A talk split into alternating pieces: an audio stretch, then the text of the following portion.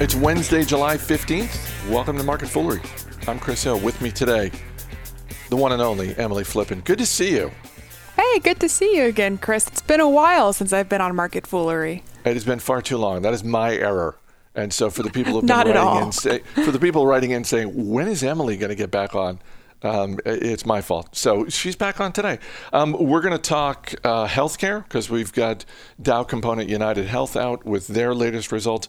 Emily's going to share the stock that she is watching this earnings season. We're going to start with the stock of the day, and that's Moderna because Moderna's uh, shares up in the neighborhood of like 10, 12% after the company said their COVID 19 vaccine candidate produced a robust response. That's their word, robust, in all 45 patients that were involved in an early study.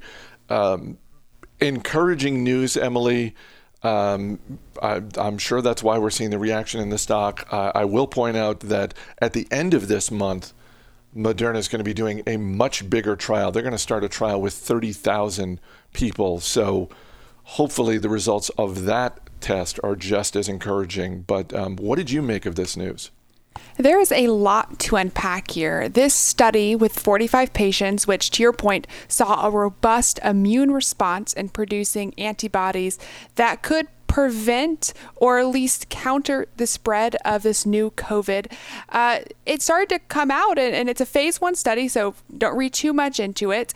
But it is promising, not just for investors, but for humankind that we may be making some progress on the front for creating a coronavirus vaccine.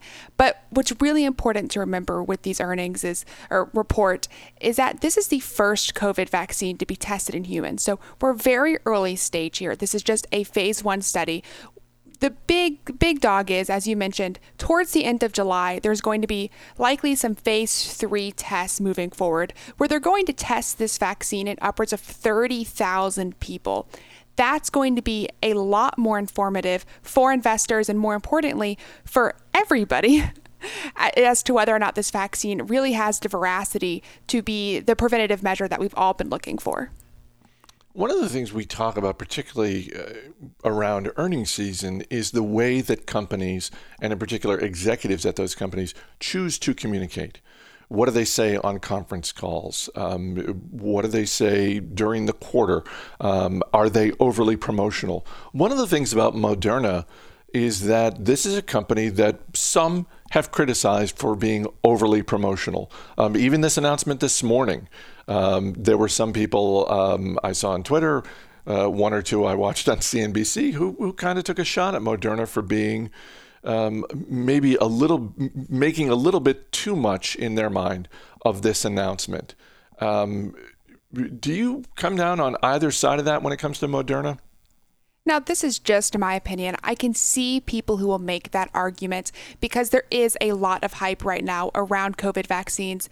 But Moderna defended themselves against these claims, and I tend to agree with management. You know, they said we have an obligation to our shareholders to release information that could potentially move our stock price. We don't want to sit on this information because it's relevant for everybody that's investing in our company. So they came out with this very limited study because they thought it was important for investors and consumers to be aware of. And I respect that. It's important to note that, again, this is just a phase one study. So I understand the skepticism. You don't want to get a lot of press saying Moderna has an effective COVID vaccine because that's simply not the case right now. But they are the first people to be testing this in humans right now. And the first results were promising. That's important information to let consumers and investors know.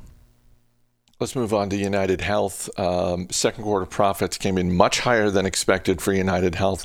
Although, speaking of communication, United Health seemed to be very quick to point out that this is essentially a one off uh, in their mind due to deferred medical care, which I got to be honest, I, hadn't even thought of something like that. Um, but it makes sense when you think about the fact that so many medical offices have been closed. People, myself included, had you know medical appointments that were not emergency related. They were they were just sort of like general maintenance type of uh, appointments that um, just sort of got pushed off as a result of that. Um, what did you make of United Health's quarter? Well, your reasoning is correct. I don't want to understate what a beat this was. They beat by nearly 40% on their bottom line. Had earnings of over $7 a share when they were expected to have earnings of just over $5 a share. So this is a huge beat, but for exactly the reasons that you mentioned.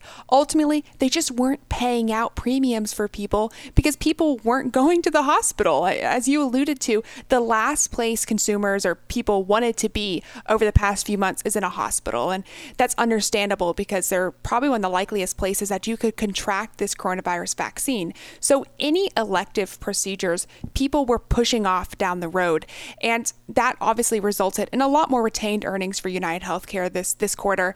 They were very upfront with the fact that they expect as people push off their medical care into next quarter, that next quarter they will have higher expenses. We'll see this revert back to the mean. But I feel like the true story is really getting lost here. Yes, it was a great quarter in terms of their their bottom line beats, lots of healthcare concerns, but the real story for me has always been their Optum pharmacy business. And before, you know, pre-pandemic, United Healthcare came out and said, "We expect Optum pharmacy in 2020 to account for half of all of our operating earnings." This pharmacy business that was really not meaningful to them only a few years back is expected to be half of all their operating earnings this year.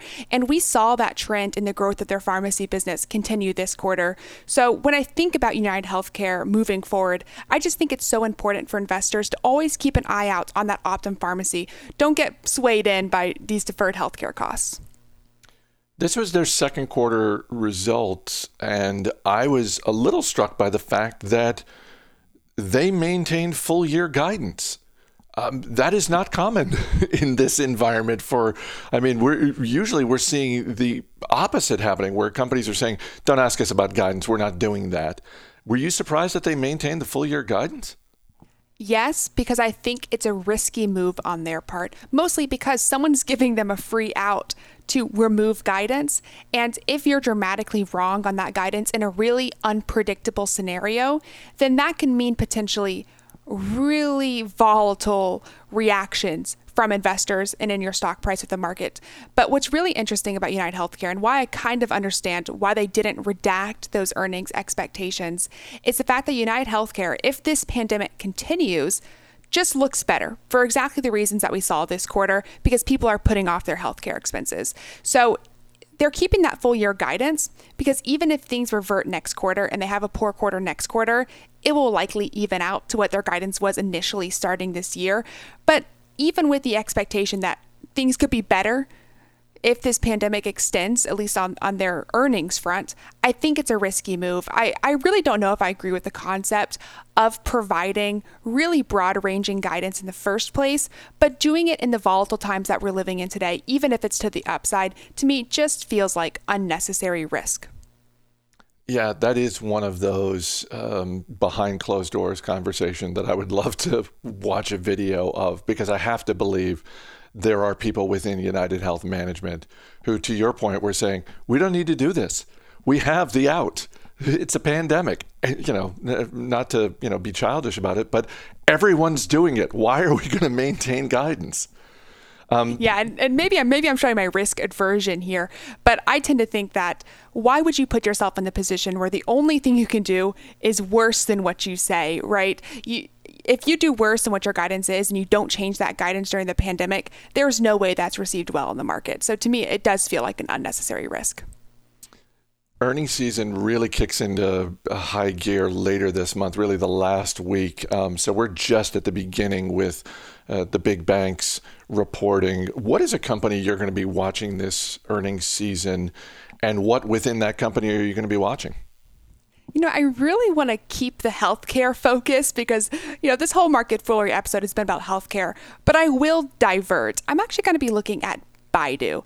And that might sound really surprising to people, especially given uh, what we're seeing right now in terms of the global pandemic. But the reasons why I'm looking at Baidu are not for any of the broad ranging healthcare concerns, especially as they apply to China, but actually just thinking about how this company is going to handle the transition that's sitting in front of them, given the geopolitical concerns we've seen between the US and China. And why I'm looking at Baidu in particular is because Baidu earlier this year said they would consider delisting their stock from the NASDAQ. And while they eventually said they're not going to do that, the company is still con- considering pursuing a secondary listing in Hong Kong. So I want to see what management says in the next quarter, if anything at all, about their plans to potentially list in a secondary listing in Hong Kong. This could be the beginning of a broader reaching trend of many foreign companies, especially Chinese companies, choosing to list on foreign exchanges, especially those in China. And the reason why, why Baidu CEO Robin Li wants to do this is he believes that the valuations for Chinese companies on the US market are not up to snuff. They think they can get more money if they're listed elsewhere. Do you think there is more skepticism today than, say, six months ago about Chinese companies in general. And uh, I'm thinking part of it is macro with uh, the ongoing trade war with China. And part of it is micro examples like the Luckin Coffee uh, accounting scandal, which, you know, when Wirecard had their accounting scandal in Germany, I joked on this show, like, eh, it would be interesting to see if everyone comes out and starts saying, well, we shouldn't invest in German companies. Like, you know, that's not going to happen. But people look at what happened at Luckin Coffee and say, well, that confirms my suspicions about Chinese companies, which is you just can't trust the accounting history has really not been kind to Chinese companies. I think part of the skepticism around the Chinese companies that are listed in the U.S. right now, including you know what we saw with Luckin Coffee, was that this is not the first time this has happened. You know, for for investors who are much older than I, they have lived through periods of times where companies that were listed from China in the U.S. were undoubtedly frauds. I mean, just aware of the fact that they were fraudulently reporting, trying to get uh, investor money with very little real businesses. So there's a certain level level of skepticism that's applied to Chinese companies, just given the volatile history of Chinese companies listed in the US. But I definitely think that just over the last six months, we've seen the investor mindset mindset really shift with these companies. Part of it's a trade war, but I really think it's a political tensions between China and the U.S. right now. Um, concerns over human rights abuses, concerns over technology, even TikTok, right? Potentially stealing your data. These are the stories that catch everybody's attention, whether you're investors, passive, active, or just a consumer. You're aware of what's going on right now between the US and China. This does mean that you attach a higher risk premium to investing in Chinese companies than you may in US companies, which would naturally result in those companies being, quote, worth less on the US markets than they may be in other markets. Ultimately, though, I tend to take the mindset of as an investor, I want to have the option. And while we do need to increase transparency, I think one of the worst things that we can do for US investors is have potentially good companies. I'm thinking of companies like Baidu or Tencent or Alibaba. Take their companies away from, from US investors, relist them on foreign exchanges. Ultimately, all that does is limit the options that you have as, as an investor. Emily Flippen, always good talking to you. Thanks for being here. Thanks for having me. As always, people on the program may have interest in the stocks they talk about, and the Motley Fool may have formal recommendations for or against. So don't buy or sell stocks based solely on what you hear. That's going to do it for this edition of Market Foolery. The show is mixed by Dan Boyd. I'm Chris Hill. Thanks for listening. We'll see you tomorrow.